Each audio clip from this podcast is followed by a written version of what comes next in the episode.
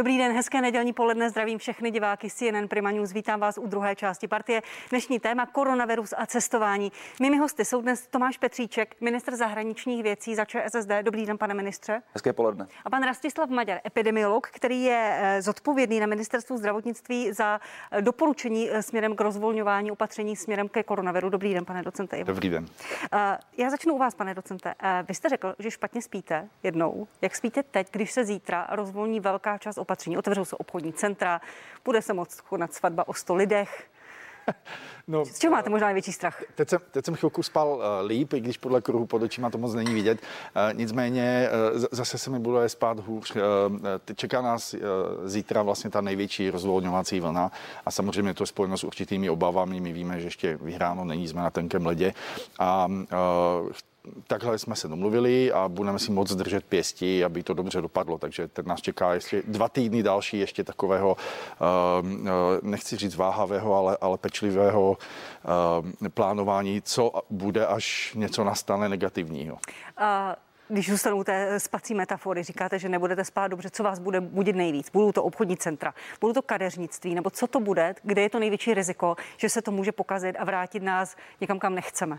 No to jste trefila úplně správně. Eh, na prvním místě asi obchodní centra a i když jsme zadefinovali eh, poměrně přísné podmínky, jak to má fungovat, tak se musí změnit úplně způsob uvažování těch provozovatelů i těch návštěvníků obchodních center, aby tam strávili co nejméně času, alespoň teda dočasně samozřejmě. A ty kadeřnictví bych dal asi na druhá místa, ale plus ten amatér amatérský sport. My jsme se kvůli těm obchodním centrum snažili o to, aby se rozptylili lidi, aby nešli, aby mládež nesměřovala do obchodních center. Takže jsme povolili o trochu dříví amatérské sportování a tím pádem to samozřejmě přináší obrovské riziko taky, nebo větší riziko, ne úplně obrovské, ale větší riziko tím, že to je velká masa lidí, to je přes jeden milion populace. Co říkáte vládě a ministerstvu zdravotnictví s doporučeními ohledně otevírání hranic a cestování? No, my bychom byli na jednu stranu velmi rádi, aby to šlo co nejrychleji. Snažíme se fakty co nejrychleji, jedeme z pohledu epidemiologického úplnou hranu toho, co, za, za co jsme schopni se ještě jaksi podepsat a postavit.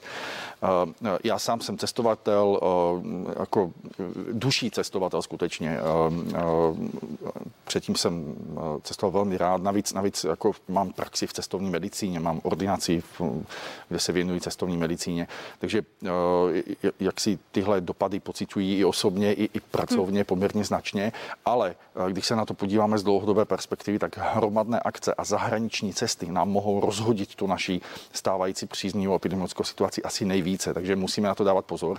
Můžeme zadefinovat nějaké testy, které budou povinné po návratu, ale musíme si uvědomit, že když vyrazí 100 tisíce lidí v jeden časový interval, tak ta testovací kapacita nebude stíhat. Takže to je něco, co musíme pohlídat velmi pečlivě, aby to, co jsme doteď obětovali, aby se nám to potom nevrátilo formou nějaké druhé nebo třetí vlny. A navíc by to tu dovolenou mohlo hodně prodražit. Pokud je čtyř, pětičlená rodina a test stojí tři tisíce korun, tak se bude zvedat náklad za cestování. Určitě a každý si musí uvědomit, že dejme tomu, kdyby to nedopadlo dobře, nesehnal by test, nebo ten test by byl u, u někoho z rodiny pozitivní náhodou.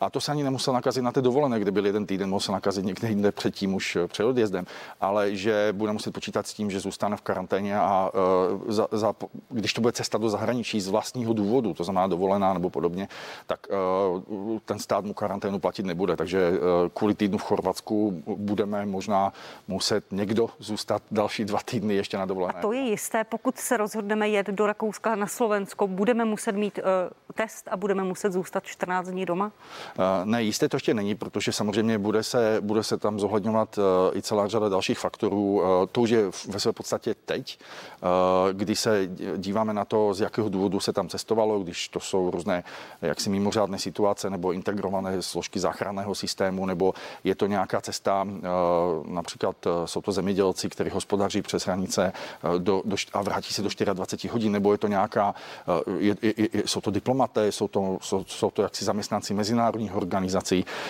kteří, na, na které se vztahují určité výjimky a na běžný obchodní styk je to 72 hodin. Ale musíme si uvědomit, že to jsou naše podmínky pro hmm. občany cizích zemí, ale jak to bude opačně, to znamená, když náš člověk pojede někam do ciziny, to může být úplně jinak, protože to si určuje ta hostitelská země.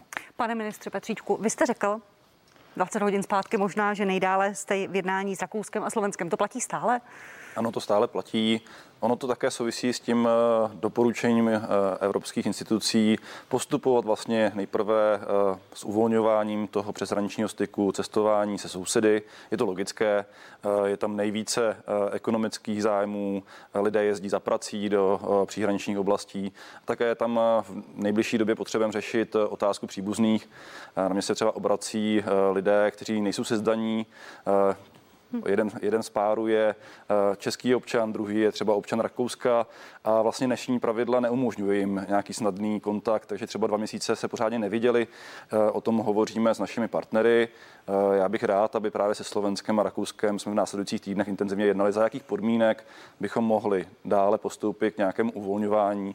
Není to pouze o tom, co my chceme, ale je to také o tom, co umožňuje ta epidemiologická situace a co jsou podmínky a pravidla na straně našich eh, zahraničních partnerů.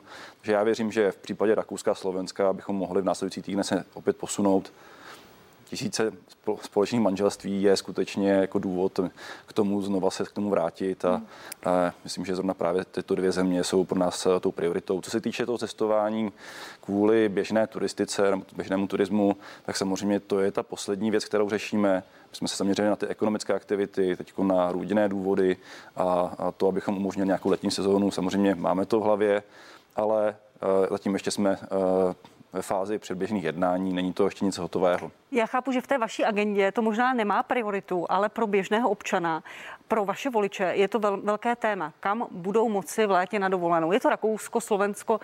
Kde je velká šance, že budou moci vycestovat v létě? Otazník. My od počátku naše ambasády sledují vývoj eh, té situace v, ve všech zemích, eh, kde máme své zastoupení. Eh, víme, že třeba v jeho východní Evropě ta situace se vyvíjí poměrně klidně. Zmiňováno je často je Chorvatsko, můžu zmínit také Slovensko, Slovinsko, Bulharsko, ale či třeba Řecko, kde skutečně ta, ten vývoj epidemické situace není nějak dramatický. Eh, jsou to státy, které mají zájem, aby v nějaké podobě letní sezóna také proběhla. Eh, ze strany třeba Řecka už víme, že připravují nějakou možnost otevření hranice eh, pro zahraniční turisty počátkem července. V případě Chorvatska to také platí. My jsme uvažovali od 1.8. Nyní se bavíme o tom, jestli by třeba nešlo za nějakých podmínek to udělat již od července.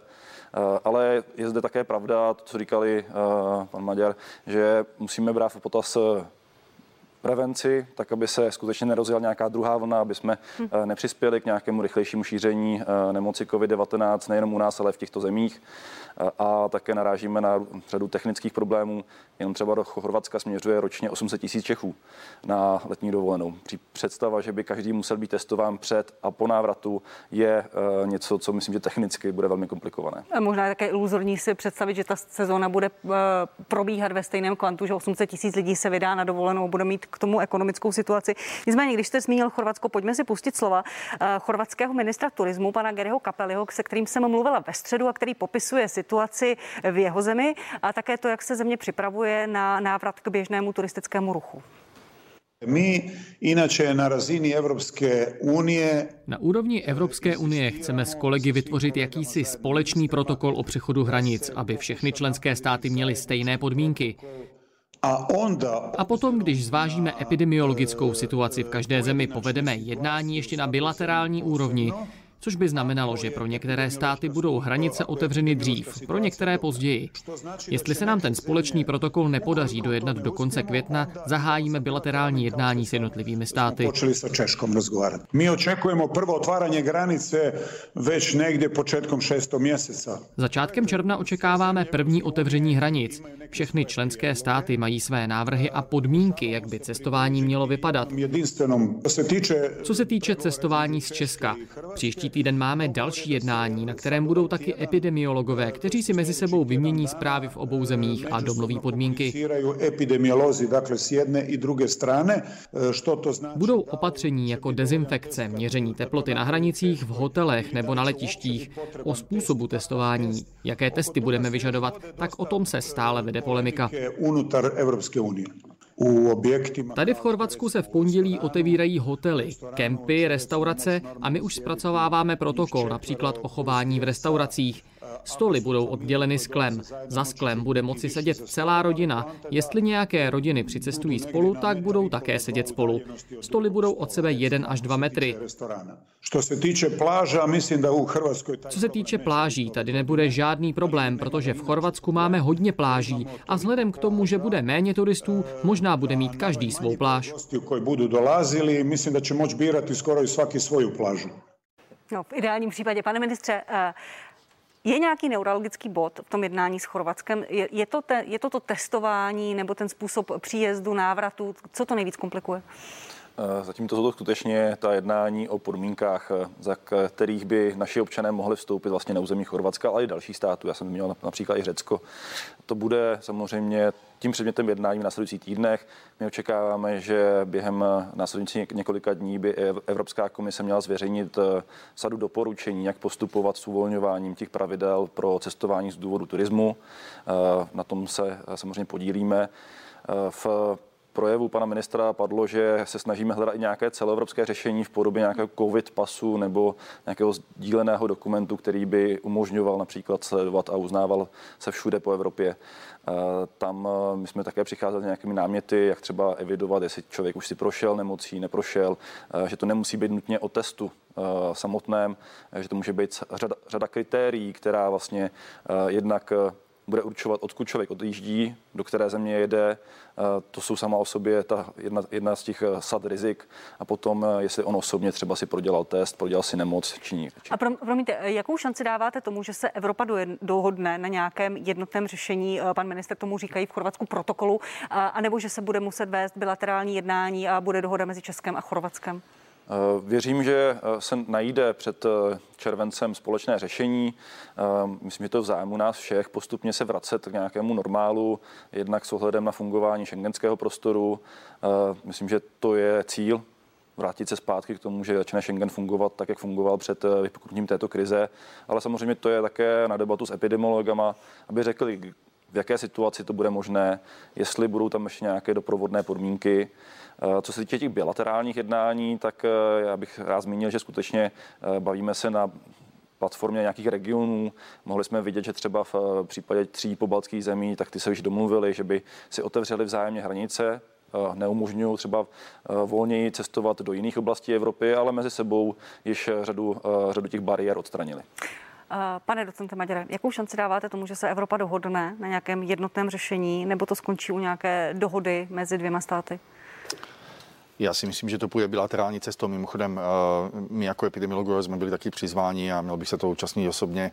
Eh, to se chci zeptat, to, co říkal pan ministr, budete, budete u toho přímo vy? Eh, poprvé bych se měl zúčastnit jako epidemiolog telemostu právě s Chorvatskem.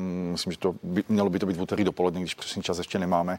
A na druhé straně budou, budou taky chorvatští epidemiologové. Já například vím, že hlavní chorvatský epidemiolog má obavu samozřejmě z těch 100 tisíců. I když z České republiky nepřijdou 100 tisíce, jenom 10 tisíce, tak když přijdou 10 tisíce, tisíce z dalších zemí, tak dohromady je to obrovská masa lidí, která se pohne, která se pohne směrem do Chorvatska. On z toho samozřejmě obavy má, tak jak i, kdyby, i když eh, by si to určitě přál, aby teda i ta chorvatská ekonomika, která tuším z 20% plus minus závisela od zahraničního turismu, aby se taky postavila nohy, taky vnímá celou řadu aspektů, které to přináší stejně tak, jako my se snažíme ty naše vlny urychlovat tak, aby zbytečně eh, to hospodářství netrpělo. I kvůli tomu, že to zpětně dopadne negativně na zdravotnictví, které nás zajímá jako primárně.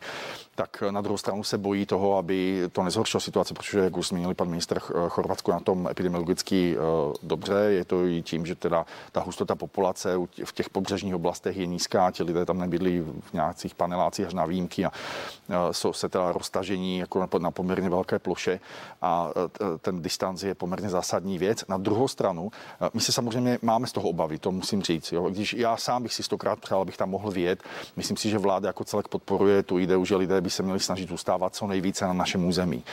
Už jenom kvůli tomu, aby se nám to epidemiologicky jaksi nerozbilo na, na, na drobné. Můžu si dovolit být osobní, vy plánujete dovolenou v Tuzemsku nebo v zahraničí, nebo vůbec žádnou vzhledem k tomu vašemu vytížení teď? tak to je otázka, co mi dovolí vytížení, ale pokud by to bylo možné, tak jako já jsem člověk, který navštívil asi stovku zemí světa a, pro mě je číslo jedna Chorvatsko za okolností, takže a pro mě rodinu, kdybychom měli možnost, tak alespoň letos bychom na ten týden do toho Chorvatska zajeli. Ale to, to samozřejmě záleží od toho, jaké jsou tam potom koridory vytvořené přes ty transitní země a tak dále, tak dále. Takže těch neznámých je tam strašně moc. A uh, řekli jsme si, vzhledem k tomu, že promořenost populace, klidně už teďka snad se toho lidé nebojí, to znamená výskyt protilátek v populaci extrémně nízký, tak to, co jsme zvažovali původně, jakože se tady bude vytvářet nějaká kolektivní imunita, že velká část populace dostane, jak zmínil pan ministr, nějaké razítko, že mají protilátky, tak to se týká jenom velmi malého zlomku populace. Takže to nám od té testovací náročnosti na kapacity neuleví nějakým zásadním způsobem. A skutečně by ta cesta musela vést přes ty testy. Já mám obavu, že by to šlo tím způsobem, který jsme, který jsme již zmínili. A jaká bude vaše pozice, pane docente, při tom úterním jednání s chorvatskými epidemiology? Budete nakloněni k tomu, aby se eh, turistický ruch v rámci Česka a v rámci Chorvatska nějakým způsobem obnovoval i za těch složitých podmínek? Eh, no opět, eh, bude to určitý časový faktor. Teď ještě na to moc brzy, protože nás teď čekají naše, čekají naše domácí aktivity, naše domácí vlny rozvolňování, které jsou pro nás eh, prioritní. A pokud se ukáže do poloviny června, že to nic zásadního z epidemiologickou situací neudělalo, tak potom můžeme mluvit o tom, jestli zkusíme. Na druhou stranu, dobře, limitovat pohyb lidí jenom na našem území a nepustit je někde, kde ta situace ještě lepší nebo porovnatelná s naší, tak to taky nedává úplně logiku a současně si asi všichni uvědomujeme, že lidé, co půjdou do ciziny a vrátí se zpátky, mohou být stigmatizováni, tak jak byli kdysi lidé, co se vraceli z Rakouska, z Itálie a podobně. A přitom musíme zdůraznit, že člověk de facto může jít kamkoliv, pokud se chová tak, jak se chovat má, to znamená, dodržuje tu základní eh, prevenci. Já stále opakuju, že takhle bychom mohli sedět někde v Milánu nebo v Bergamu a nikdo by nás nenakazil, pokud si dodržíme od jiných lidí odstupy, hmm. nesáhneme se na horní dýchací cesty bez toho, abychom si dezinfikovali ruce a nesundali roušky. Takže je to spíš otázka toho, jak se tam člověk chová, než než toho, kam vlastně jede, ale samozřejmě z začátku budeme opatrní. A ještě jsem úplně neodpověděl na ten původní dotaz, jestli to vidím na, na, na ty spíš bilaterální cesty, tak já si myslím, že ano, nebo se budou dělat malé skupinky států, které jsou na epidemiologicky podobné. A podobně, ale to, že by se do toho zapojilo ve velkém Francie nebo Itálie, to si úplně neumím představit, protože samozřejmě, nebo Velká Británie, kde ta epidemiologická situace je mnohem horší, tak uh, oni, oni budou asi opatrní na obě strany a, a, a spíš Chorvatsko se taky bude bát, nebo jakákoliv jiná země, ani by, my bychom teď asi nebyli rádi úplně, kdyby francouzi měli vol, volnost pohybu. A to už, to už se nám úplně nevyplatilo na úplně na začátku, když eh, vlastně v severní Itálii už jsme tušili, že ta situace není dobrá, i když oni navenek to úplně nedávali vždycky najevo. A, a, a Italové měli svobodu pohybu eh, po celém světě, takže to teda dramaticky zhoršovalo klimatickou situaci v různých dalších zemích. Uh, děkuji, pane docente, pane ministře. Uh... Vy se máte účastnit jednání se Slovenskem o vytvoření si mini Schengenu. Řekl to náměstek slovenského ministra pan Martin Klus. Je to pravda? Můžete to potvrdit? Jak to bude probíhat? Jaká bude pozice České republiky? Ehm, ne, nehovořil bych o nějakém mini Schengenu, bavíme se skutečně o nějakých dočasných eh, podmínkách pro snažší cestování právě s těmi sousedními státy. Já si myslím, že to, co říkali pan Maďar, se nevylučuje. My eh, na jednu stranu jednáme na té evropské úrovni, eh, na různých platformách o tom, jak sladit podmínky. Tam jsou to samozřejmě především doporučení, jak postupovat krok za krokem směrem k nějakému návratu do normálu, kdy se splní nějaká kritéria po cestě. Stejně tak ale hm je pravda, že začínáme u našich sousedů s Rakouskem a Slovenskem. Eh, chceme eh, jednat prioritně. Eh, již minulý týden jsme dostali nějaké první návrhy kritérií, které bychom mohli použít pro třeba větší a rychlejší uvolnění hraniční, hraničního režimu s Rakouskem, tak aby se především umožnili návštěvy Rakouska a Česka z těch rodinných důvodů a postupně třeba i kvůli turismu.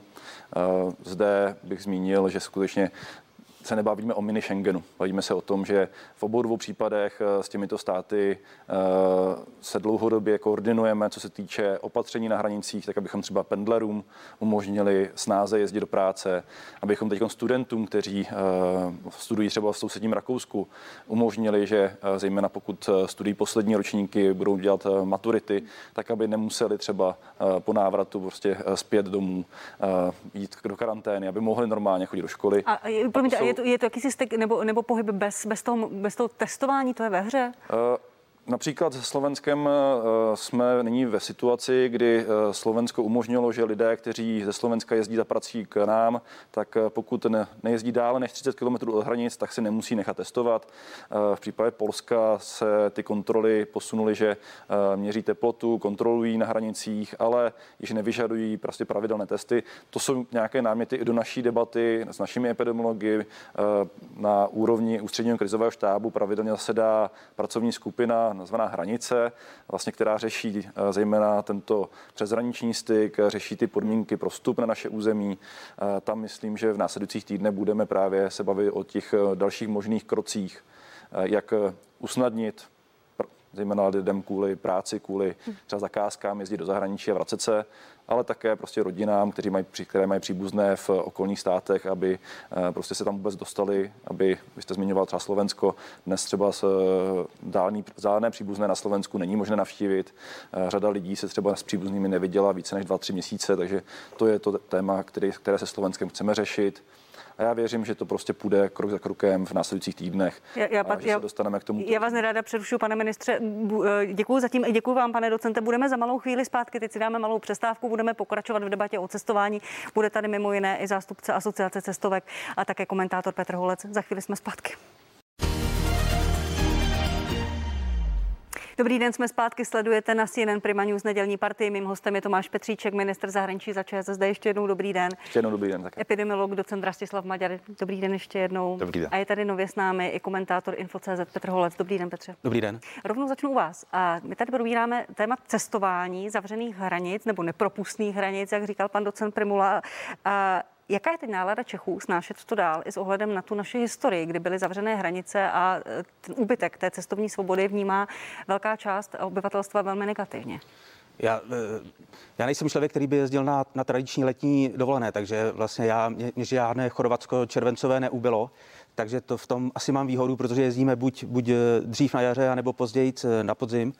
Ale když to vezmu jenom podle sebe, tak eh, já jsem člověk, který zažil ještě 20 let komunismu a vlastně to byly ty západní hranice zavřené a vlastně cestování bylo hodně omezené.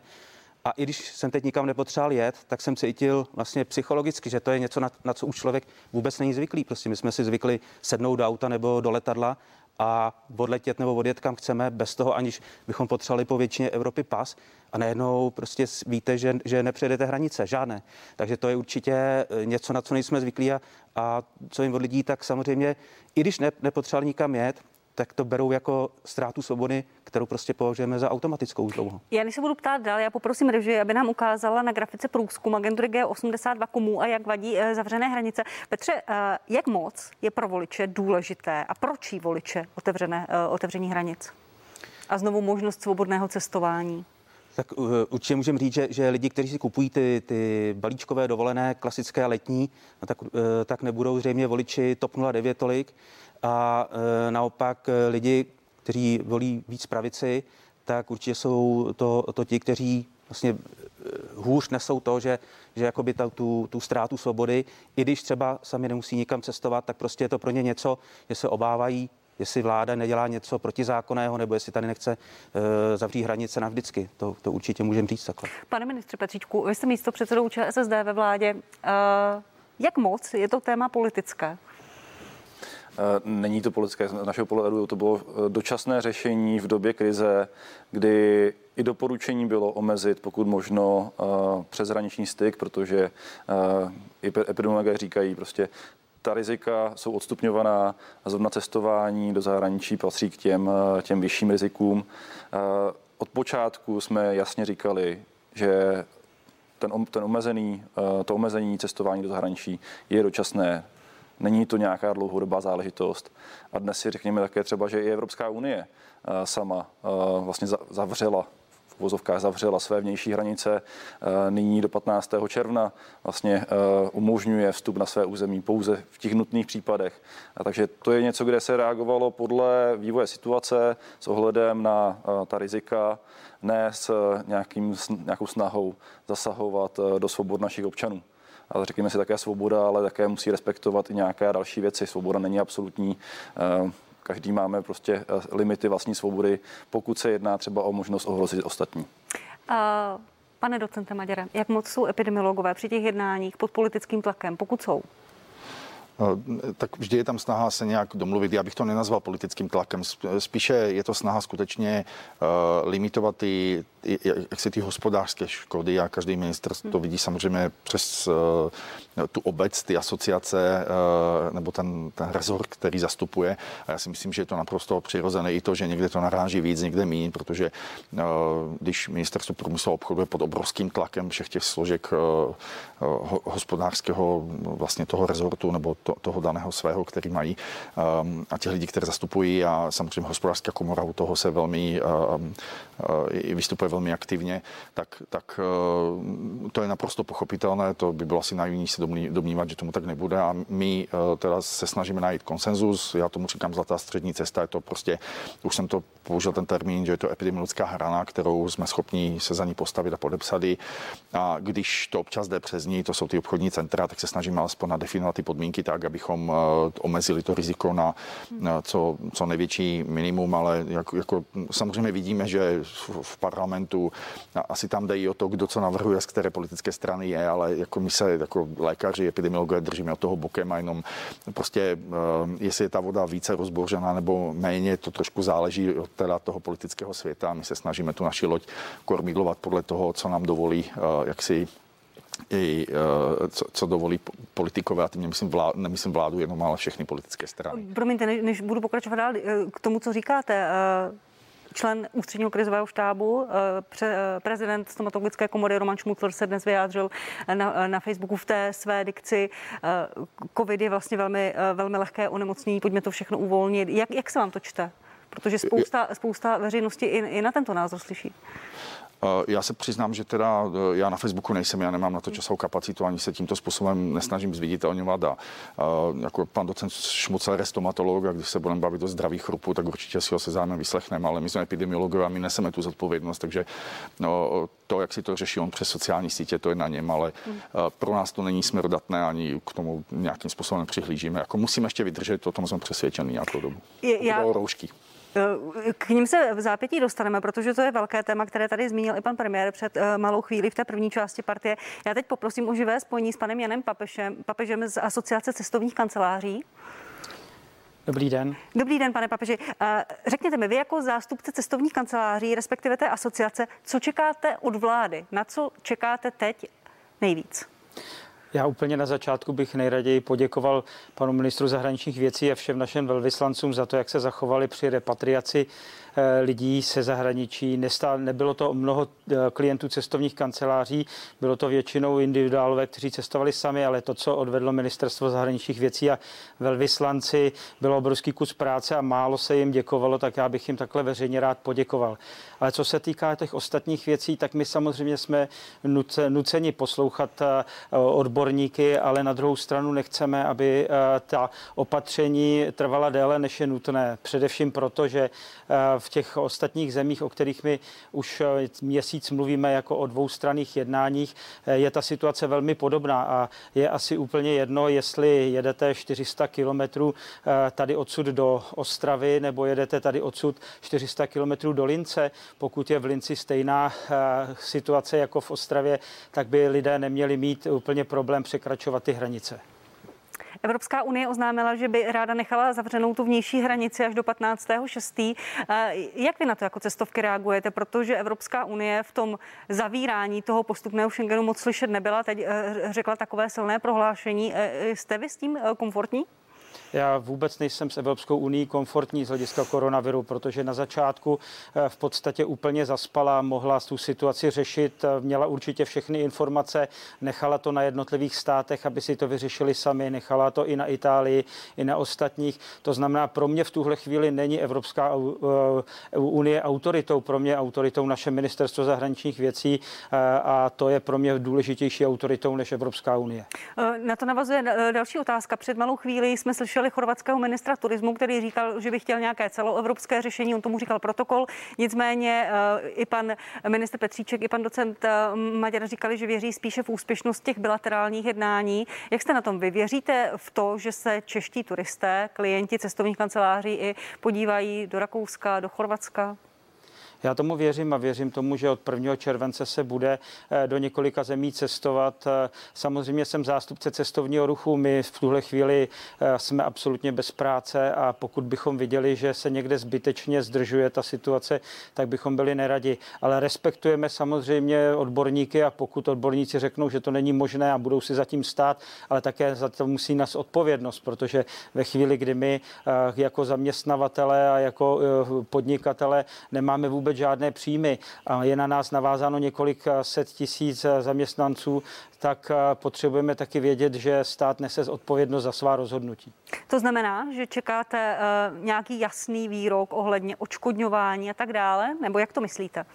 My ani nemluvíme o očkodňování, my mluvíme o základní pomoci k přežití, protože ve chvíli, kdy firmy nemají vůbec žádný příjem, tak samozřejmě potřebujeme nějakou pomoc a doposud se nám jako cestovnímu ruchu žádné pomoci nedostalo.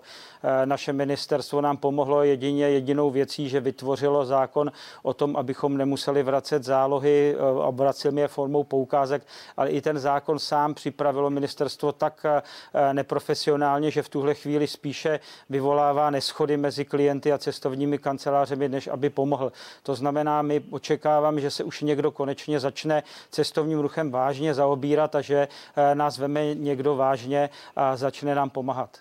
Kolik cestovek tuto krizi nepřežije, pane papeži? Máte odhad? Pokud by eh, ta situace trvala déle, dejme tomu další dva, tři měsíce, tak se může stát, že eh, opravdu eh, ten cestovní ruch dostane takovou ránu, že dvě třetiny cestovních kanceláří třeba nepřežijou.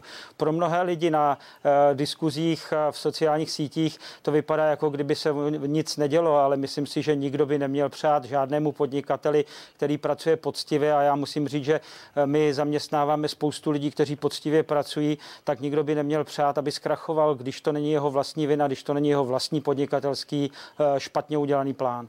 A ještě poslední otázka, pane papeži, prosím, eh, do budoucna vaše vize. Bude cestování stejně dostupné během nějakého časového období jako před krizí, nebo se z něj stane luxus jenom pro vyvolené? Určitě se z něho nestane luxus pro vyvolené. Myslím si, že se bude cestovat, jako se cestovalo dříve, jenom o něco málo méně a možná s větším rozmyslem, že eh, ta rána, kterou koronavir dal světu, může mít i pozitivní dopad na to, že se ta úplně nejmasovější turistika trochu změní a že se lidé budou víc věnovat tomu poznávání, než jenom tomu očkrtávání si destinací. Eh, to by byl pozitivní přínos. Říká Jan Papež z Asociace cestovních kanceláří. Děkuji, že jste odpovídal na naše otázky a že jste byl hostem v nedělní partii. Děkuji za pozvání a všem hezkou dovolenou, až bude. Děkuji, ráda se připojím na shledanou. Eh, pane ministře, k tomu, eh, co říkal pan Papež, že by se vláda, a já to říkám s plným vědomím, že vím, že cestovní kanceláře spadají pod ministerstvo pro místní rozvoj, že by se vláda měla začít zaobírat cestovním ruchem a tou situací. Zmínil, že dvěma třetinám eh, firm, které spadají, nebo cestovních kanceláří, hrozí krach a je na to navázána spousta dalších oborů na cestovní ruch. S cestovními kancelářemi jednáme.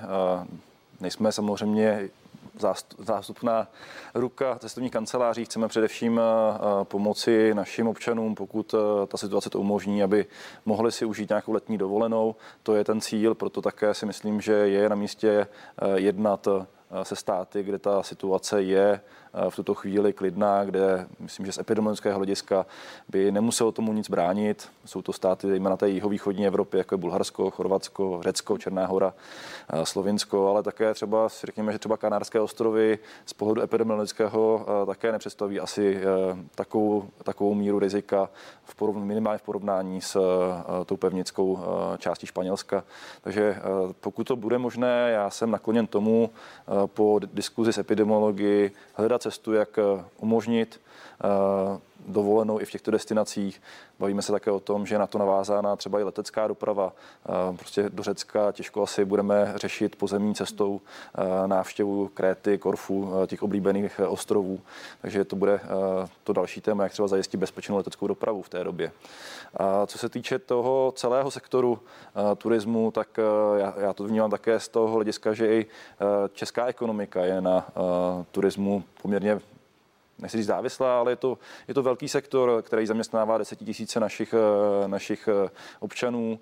Pro řadu regionů je velmi zásadní. Karlovarský kraj prostě dnes trpí celou řadou problémů a patří k tomu i třeba výpadek právě zahraniční klientely, která v letošním roce asi pravděpodobně nebude tak početná, jako tomu bylo v minulosti. A zde já samozřejmě jsem Eh, toho názoru, že pojďme prostě eh, si možná užít dovolenou letos v Česku, ale eh, hledat také cestu, jak umožnit aspoň tu rozumnou a bezpečnou zahraniční turistiku prostě do Česka, protože já si nemyslím, že ten výpadek v hotelích a podobně budou naši občané schopni vyplnit tak, aby to nevedlo skutečně k tomu, že řada českých podnikatelů se dostane do velkých problémů. Pane docente Maděre, to, co říkal pan Papež, eh, cestovky ta krize drtí, jsou bez práce, eh, na to navázané další obory. Říká, ale my posloucháme vládu a ta má za to zodpovědnost. Eh, teď říká, že dvě třetiny lidí, dvě třetiny firm cestovních kanceláří můžou zkrachovat. Jak se vám to poslouchá a jak se vám pod tím tlakem rozhoduje? No, my se snažíme stále trvat si na těch našich parametrech, které hlídáme od začátku. My máme a pocitujeme zodpovědnost za lidské životy a to je pro nás to číslo jedna. Myslím si, že nějaká svoboda, volnost pohybu je až zatím a tak to vnímá velká část populace. My dostáváme mnoho mailů, dokonce bohužel až nad kapacitu toho, co jsme schopni číst i na, na naše různé soukromé e-mailové adresy a já vnímám i to, že tady se bavíme o tom cestování a že to všichni nějakým způsobem chceme za nějakých podmínek a na druhou stranu no, možná eh, větší část naší populace se bude bát těch lidí. Eh, je spíše za to, abychom zůstali doma. Už jenom čas tak nějak jako z, z důvodu uh, skutečně subjektivní obavy, ani ne, že by to bylo podloženo daty nebo čím jiným. Je to takové, že když člověk se cítí ohrožený na životě, tak má tendenci si kolem sebe vytvářet tu bariéru. Oni vnímají to, že ta ochranná bariéra jsou hranice naší země. Uh, takže to je jedna věc. A druhá věc je uh, ta, že je to nejenom samozřejmě takzvaný outgoing, to znamená vysílání našich, našich lidí ven, ale je to incoming, to už zmínil tady pan ministr, aby ti lidé mohli k nám.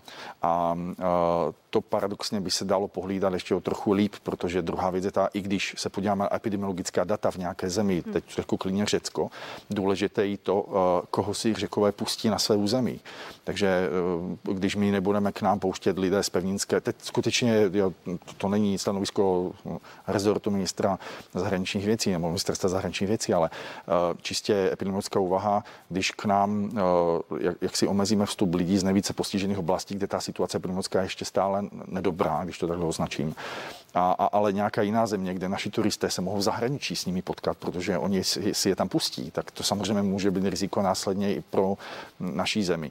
A, takže a mimochodem, žádné testovací řešení nebude absolutně neprůstřelné, protože my nemůžeme chtít jako test udělán, udělaný u vstupu, musíme tam dát nějakou toleranci, což je většinou těch 72 hodin. A nikde není řečeno, že ten člověk se nemůže nakazit cestou zpátky, když já nevím, z Chorvatska vyjíždí, zařídí si tam negativní test za cestou domů, někde na benzínové stanici nebo v restauraci, v motelu, na dálnici v Rakousku se může od někoho nakazit. Takže eh, ano, my dokážeme ty podmínky stanovit tak, abychom to riziko snížili, ale nikdy to nebude bude absolutně stoprocentní a i proto musíme najít nějaký logický balans, ale rozhodně nechceme, aby tady krachovalo jakýkoliv odvětví. A už jenom poslední větu řeknu, že v podstatě, když se teď bavíme o tom, že ta opatření dosavadní, dosavadní někoho bolí, uh, což vnímáme asi všichni, tak, tak já s jistým nadšením vnímám to, že teď 10. května se bavíme o tom, že možná od dalšího měsíce nebo toho dalšího se bude cestovat do ciziny a že se teď otevírají obchodní centra, za dva týdny se půjdou děti do škol. Ještě před velikou Velikonocemi, kdybyste se mě zeptala, tak řeknu, že si myslím, že, že možná do podzimu se nebude cestovat. Takže je to všechno velmi urychlené díky té příznivé epidemiologické situaci a musíme být trošku trpěliví, abychom si to zase nepokazili. Eh, Petr Holec, komentátor Info.cz. Eh, to, co říká pan, eh, pan docent Maďar a to, co v té první části partie na Primě i CNN Primaniu zaznělo i od předsedy vlády a místo předsedy vlády, jak vláda zvládla epidemiologickou situaci a situaci s koronavirem. Komu z politických stran ta krize nejvíc uškodila a komu pomohla. A já možná poprosím režii o průzkum voličských preferencí podle agentury G82 a vás poprosím o, o jakousi politologickou, politickou analýzu. Komu to pomohlo a komu ne? No, my zatím máme jenom mezi součet, protože za sebou snad začínáme mít tu první ryze zdravotní fázi e, té pandemie. A ta samozřejmě nahrála vládě a řekl bych, že rekordně nahrála hnutí ANO, to jsme viděli z těch průzkumů prvních krizových tak hnutí ANO se dostalo k preferencích až někam 35%, což je vlastně teritorium někdejších vítězných ODS a ČSSD v době své slávy. A samozřejmě eh, odnáší to opozice, logicky, protože ona je ve schizofrenní situaci. Ona by si vlastně měla přát, aby vláda tu situaci nezvládla a, a uškodila si a narostly preference jí, ale současně to nemůže říkat, takže, takže musí, musí uh, uh, přicházet i s vlastními opatřeními. Ale tyhle ty situace a krize podobné vždycky, vždycky a priori nahrávají vládám, trochu tak to je, protože lidé vždycky se upínají k nějaké autoritě, která tu situaci bude řešit. Takže, ale tady je paradoxní, že, že vlastně ty preference vystřelily ano, ale ČSSD, přestože její eh, předseda Jan Hamáček si užil tu slávu toho té červené mikiny, tak vlastně červená mikina se úplně nepřelila do preferencí celé ČSSD zatím. Čím to je, promiňte?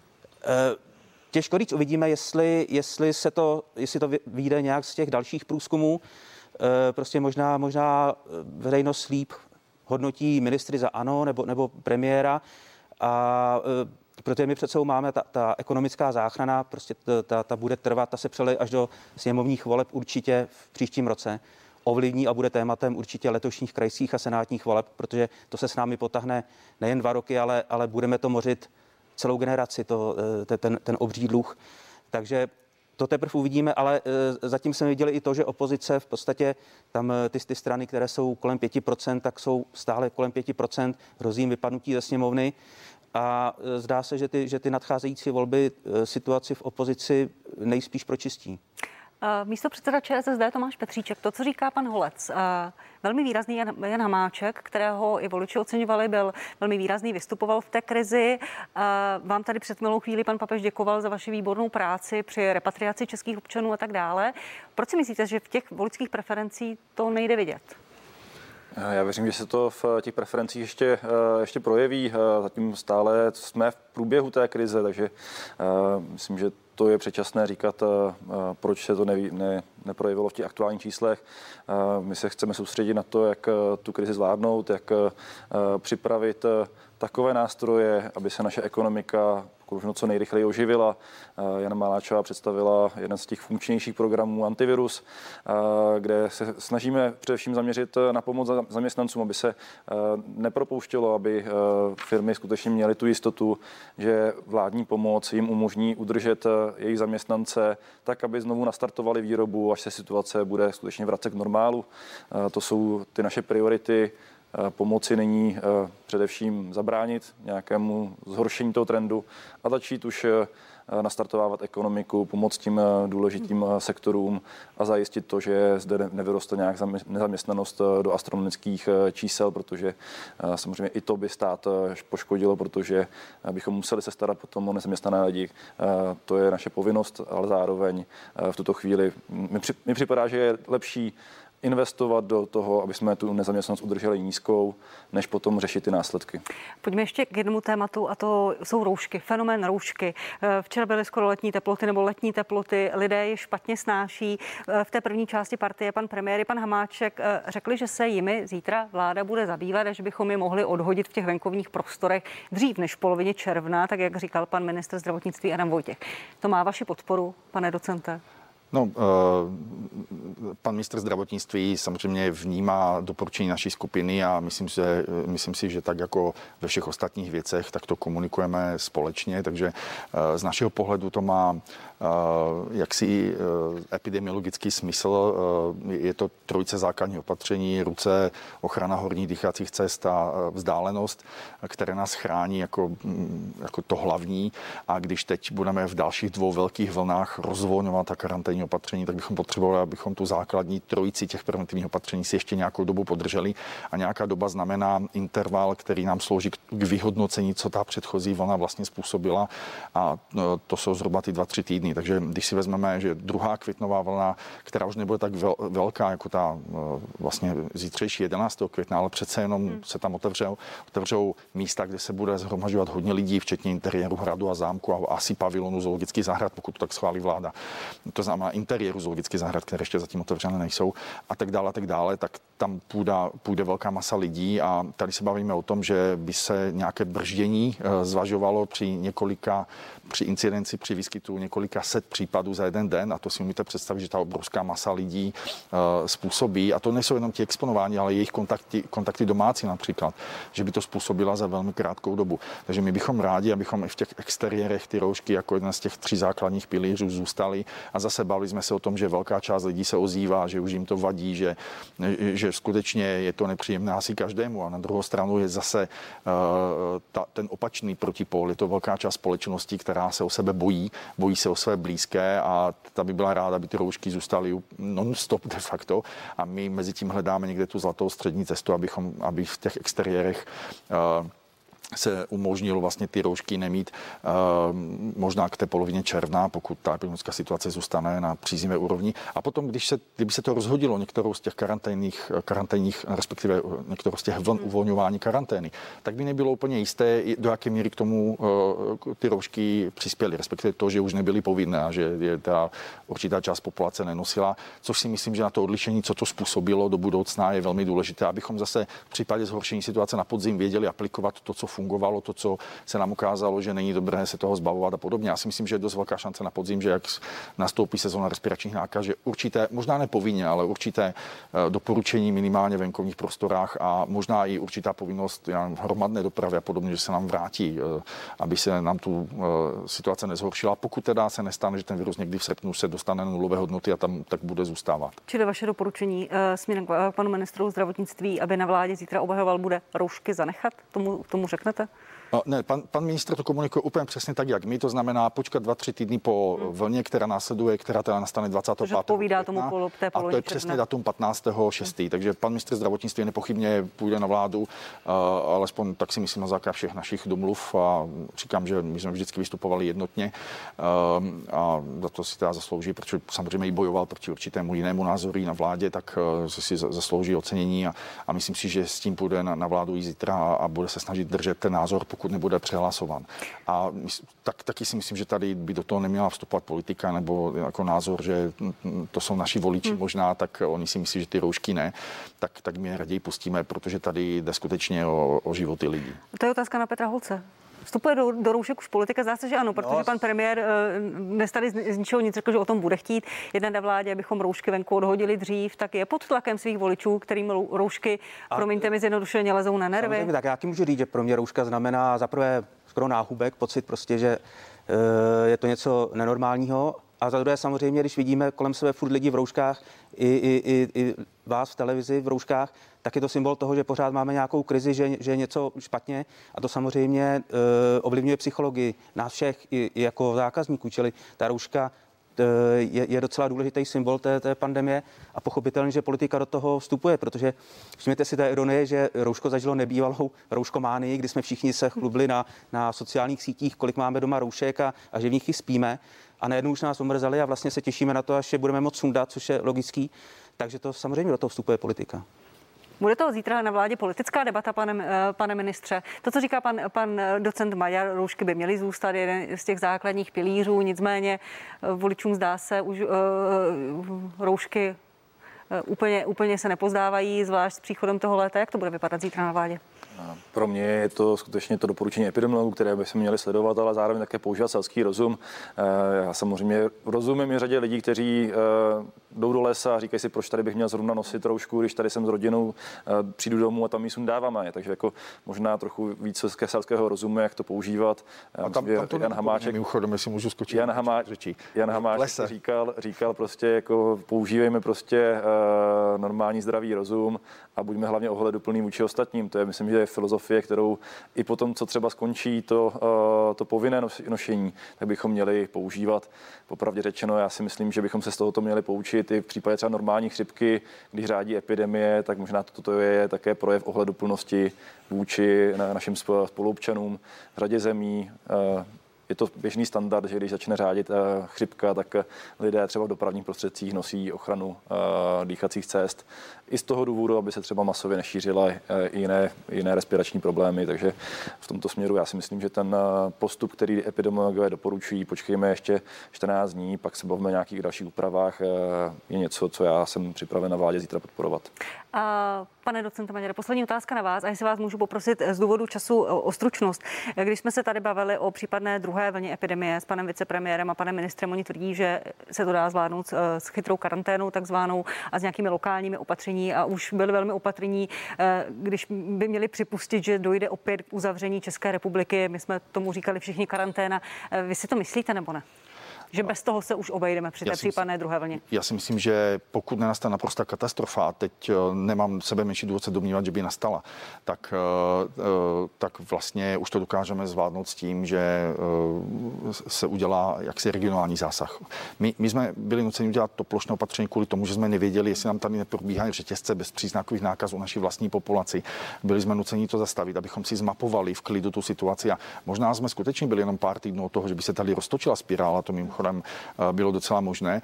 Eh, teď, teď se nám podařilo, jak si udělat tlustou čáru, zatím bylo, to znamená, zmapovali jsme situaci, víme, že už se nám to tady nehroutí a teď dokážeme postupovat velmi regionálně, ale zase na druhou stranu by ministerstvo zdravotnictví potřebovalo trošku uvolněné ruce, aby dokázalo ten, ty regionálně ty rizikové provozy, eh, jak si na ně mít dosah a zatím úplně ten široký dosah nemá. O tom je vlastně teďka ta debata, která se vede na úrovni parlamentu, jak posílit v vozovkách ten zákon zákon ochrany veřejného zdraví, aby jakýkoliv minister zdravotnictví mohl na to reagovat už regionálně a neplošně. Říká Rastislav Maďar, epidemiolog zodpovědný za rozvolňování karanténních opatření. Díky, že jste byl tady s námi. Byl mi potěšení. Byl tady i Petr, Petr Holec, eh, komentátor Info.cz. Díky Petře, že jste přišel. Díky za pozvání. A ministr zahraničí za ČSSD Tomáš Petříček. Díky vám, pane ministře. Děkuji, hezký den a hezký svátek maminek. Eh, za to děkujeme. Eh, já se k tomu ráda připojím. Krásnou neděli vám přeji, budu se na vás těšit opět za týden v 11 hodin na CNN a CNN Prima News. A na Primě pochopitelně pozvání. Díky a hezkou neděli.